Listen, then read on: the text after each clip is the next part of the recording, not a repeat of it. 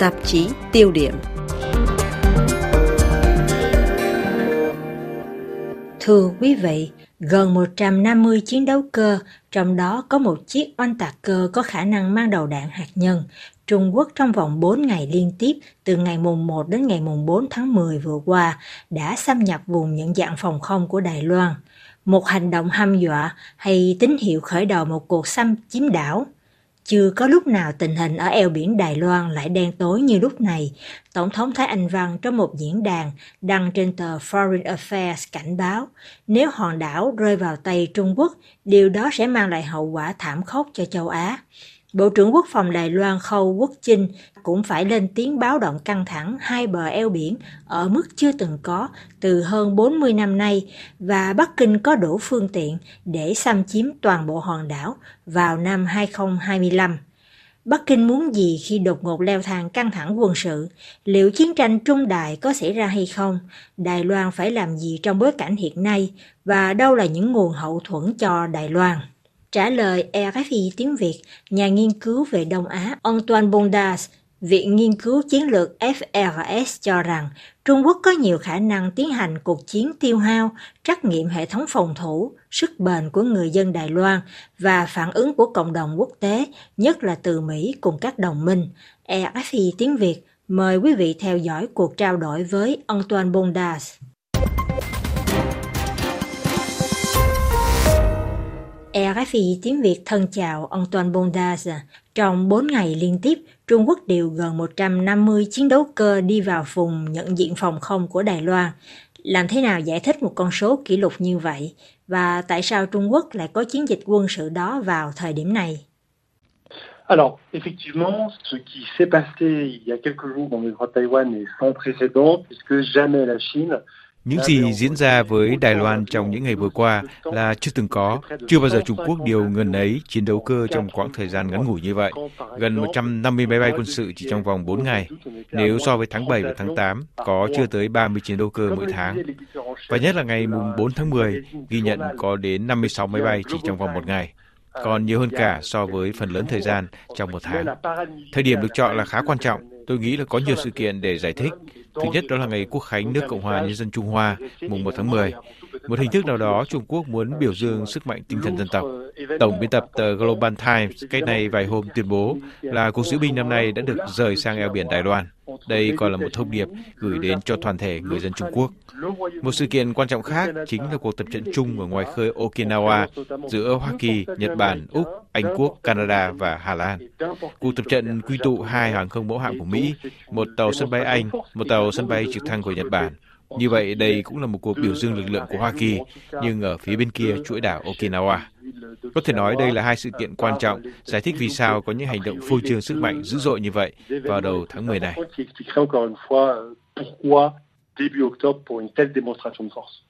Xin hỏi, ngày mùng 10 tháng 10 sắp tới đây cũng là một ngày quan trọng đối với Đài Loan.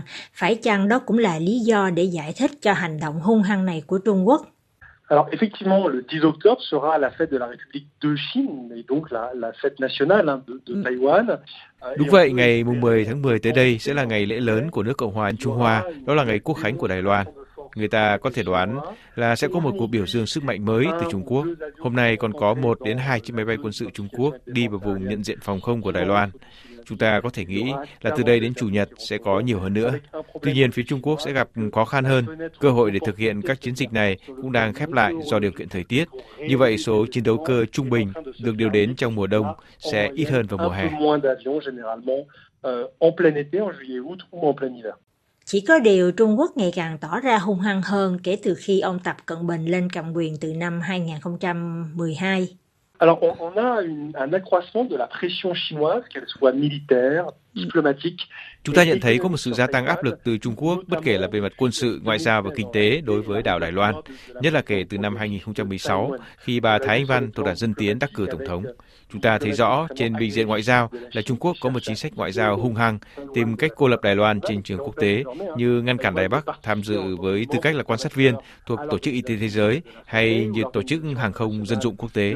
Bắc Kinh còn tìm cách ép buộc nhiều nước cắt đứt băng giao với Đài Loan như Panama, đảo đảo quốc Salomon ở Thái Bình Dương. Trung Quốc còn gây áp lực kinh tế với Đài Loan thông qua các biện pháp trừng phạt hoặc một cách gián tiếp như hạn chế dòng du khách Trung Quốc hay tăng mức áp thuế đối với nhiều sản phẩm nông nghiệp của Đài Loan như trái cây. Cuối cùng là áp lực trên bình diện quân sự, một cách cụ thể là thông qua việc gia tăng các chiến dịch xâm nhập vùng nhận dạng phòng không của Đài Loan. Thái độ hung hăng này của Bắc Kinh liệu có phải còn do là gần đến thời hạn 2049, năm kỷ niệm 100 năm ngày lập quốc, và Đài Loan được cho là mảnh ghép còn thiếu trong giấc mộng Trung Hoa của Chủ tịch Trung Quốc Tập Cận Bình. Alors effectivement, la Chine euh, cherche toujours, hein, et c'est le cas depuis 1949 et la proclamation. Thật vậy, từ năm 1949, năm thành lập nước, Trung Quốc không ngừng tìm cách hợp nhất Đài Loan với Hoa Lục. Hòn đảo tự trị này là một vùng lãnh thổ còn lại mà Trung Quốc cho tới giờ vẫn chưa kiểm soát được. Do vậy, thời điểm 2049 đương nhiên vẫn là mục tiêu xa xôi cho các nhà hoạch định chính sách của Trung Quốc. Dù vậy, ông Tập Cận Bình nhiều lần nhắc đến và luôn cho rằng từ đây cho đến một thế hệ nữa cần phải có một giải pháp cho vấn đề Đài Loan, nghĩa là sát nhập Đài Loan bằng vũ lực hay hay không vào lãnh thổ Cộng hòa Nhân dân Trung Hoa.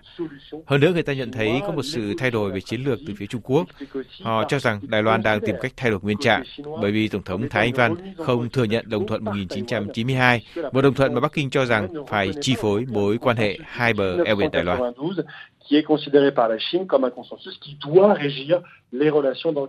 Trong tình cảnh Trung Quốc mỗi lúc một hung hăng, liệu chiến tranh Trung Đại có sẽ nổ ra? Je, je pense qu'à court terme, le risque d'une guerre totale entre, entre la Chine et Taïwan. Tôi nghĩ rằng rủi ro chiến tranh toàn diện giữa Đài Loan và Trung Quốc trong ngắn hạn vẫn rất hạn chế, cho dù Bắc Kinh không ngừng gia tăng khiêu khích. Nhưng những hành động này vẫn rất được cân nhắc, có chừng mực, bởi vì cho đến lúc này, Trung Quốc vẫn chưa đi vào vùng không phận của Đài Loan, mà chỉ dừng ở vùng nhận dạng phòng không. Đó là vùng không gian do Đài Bắc đơn phương tuyên bố đây không phải là một một không gian mà Đài Loan có quyền kiểm soát về mặt pháp lý. Phía Trung Quốc có ý muốn xem xét lại nguyên trạng một cách mỗi lúc một rõ ràng và do vậy Trung Quốc luôn tìm cách khiêu khích gây ra sự cố như xâm nhập vùng không phận cách này vài năm cũng như có khả năng tiến hành một dạng bán phong tỏa tại một số đảo cản trở các hoạt động thăm dò dầu khí của Đài Loan như ở quần đảo Đông Sa ở Biển Đông. Tóm lại là Trung Quốc sẽ tiếp tục trắc nghiệm Đài Loan, trắc nghiệm khả năng phòng thủ, thử sức bền và lòng quyết tâm bảo vệ đảo của người dân Đài Loan cũng như là thăm dò phản ứng của cộng đồng quốc tế. Chính vì vậy mà các nước Hoa Kỳ, Nhật Bản, Úc hay Liên Hiệp châu Âu có một vai trò quan trọng cần nắm giữ, nhất là về phía Liên Âu. Vai trò này khá là quan trọng, không phải để can thiệp trong trường hợp có xung đột, vì châu Âu không có khả năng quân sự trong khu vực, nhưng cho phép dự báo một cuộc xung đột có thể xảy ra. Do vậy, Liên Hiệp châu Âu cần phải nỗ lực nhiều hơn.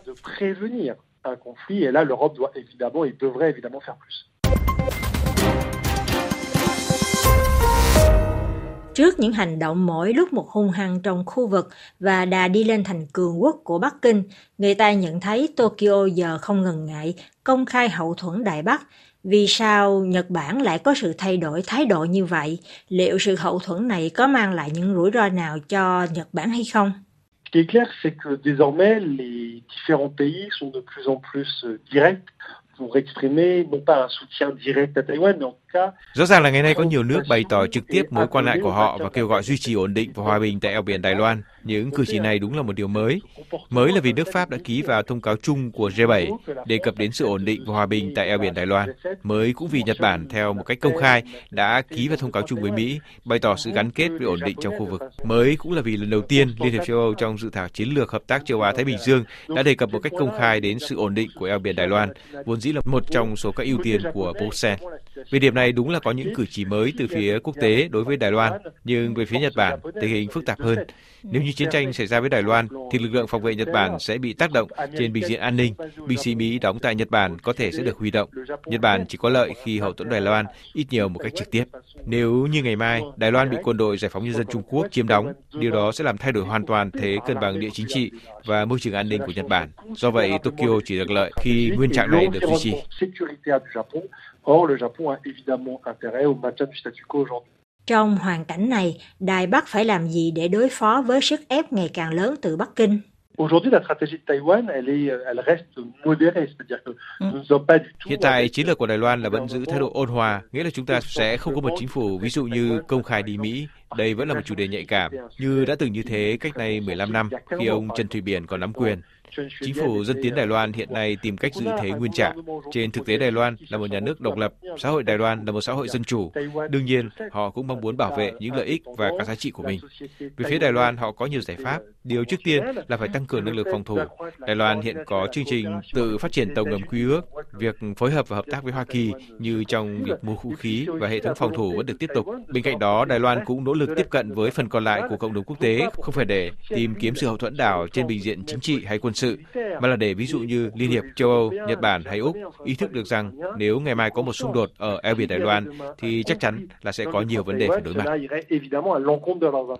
Tuần này, Pháp gửi một phái đoàn nghị sĩ đến thăm Đài Loan. Thế thì trong hồ sơ này, Paris có thể làm được gì cho Đài Bắc? Aujourd'hui, les marges de manœuvre de la France, elles sont euh, limitées, il faut être extrêmement clair. Et nous ne sommes pas au début des années 90 lorsque la France... Quả thật, phạm vi hành động của Pháp rất hạn hẹp. Tình thế của Pháp hiện giờ không giống như vào đầu những năm 1990. Và thời điểm đó, Paris có thể cung cấp cho Đài Loan các hệ thống phòng thủ, tàu tuần tra, chiến đấu cơ MiGas 2000. Nhưng điều đó cũng không có nghĩa là Pháp không có một đòn bẩy nào. Pháp vẫn có những lá chủ bài ở cấp độ Liên hiệp châu Âu, ở Hội đồng Bảo an để có một tiếng nói. Tiếng nói của Liên hiệp châu Âu có nghĩa là việc duy trì sự ổn định tại vùng eo biển Đài Loan là cực kỳ quan trọng. Nếu ngày mai mà Trung Quốc châm ngòi cuộc chiến thì sự việc sẽ có những tác động tiêu cực cho Liên Âu. Tôi cho rằng nước Pháp nên tỏ ra có sự gắn kết trong những tuyên bố công khai. Chúng ta thấy rõ là những tháng gần đây, việc áp dụng chiến lược Ấn Độ-Thái Bình Dương của Pháp đã được cập nhật vào tháng 7 năm nay. Chỉ có điều là trong bản chiến lược này, vấn đề an ninh được đề cập đến, nhưng lại không có một tham chiếu nào nhắc đến tình hình eo biển Đài Loan. Đây thực sự là một vấn đề về sự gắn kết, bởi vì nước Pháp chấp nhận nói đến vấn đề này trong nội bộ Liên hiệp châu Âu về nước Úc một cách công khai, nhưng Paris lại không đề cập đến vấn đề này một cách chủ động trong các tài liệu chính thức. Vấn đề này hiện đang được đặt ra hiện nay. RFI tiếng Việt cảm ơn nhà nghiên cứu Antoine Bondas, Quỹ nghiên cứu chiến lược